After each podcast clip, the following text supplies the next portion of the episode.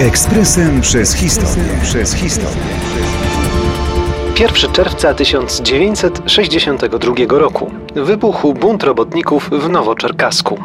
Władze sowieckie zrobiły oczywiście wszystko, by informacje o tym wydarzeniu ukryć przed światem. Panujący w ZSRR totalitarny system znacznie to ułatwiał.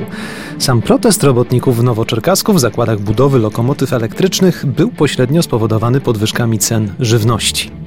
Ostatniego dnia maja 1962 roku wprowadzono naprawdę drastyczne podwyżki. Wystarczy wspomnieć, że mięso zdrożało o 30%, a masło o 25%. Jakby tego było mało, 1 czerwca przez zakładowe megafony popłynęła informacja o obcięciu pensji o 1 trzecią.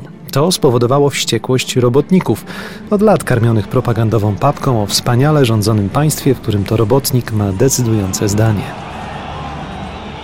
Dyrektor fabryki lokomotyw na początku niezbyt przejął się wybuchem niezadowolenia wśród załogi. Jeśli nie macie pieniędzy na mięso, jedzcie pierożki z kapustą, odpowiedział lekceważąco i z pogardą.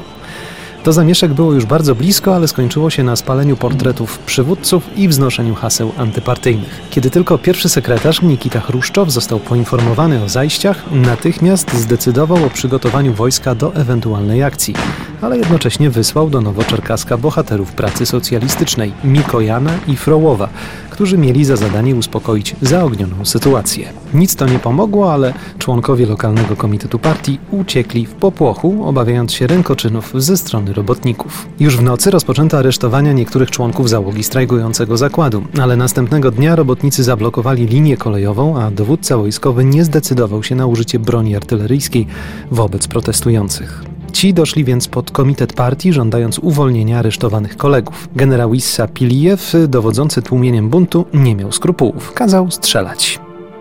Zginęło blisko 30 osób, choć dokładnej liczby ofiar nigdy nie ujawniono. Aż do upadku ZSRR nie pociągnięto sprawców tej masakry do odpowiedzialności. Skazano za to wielu strajkujących, na siedmiu z nich wykonano wyrok śmierci. Ekspresem przez historię. Przez historię.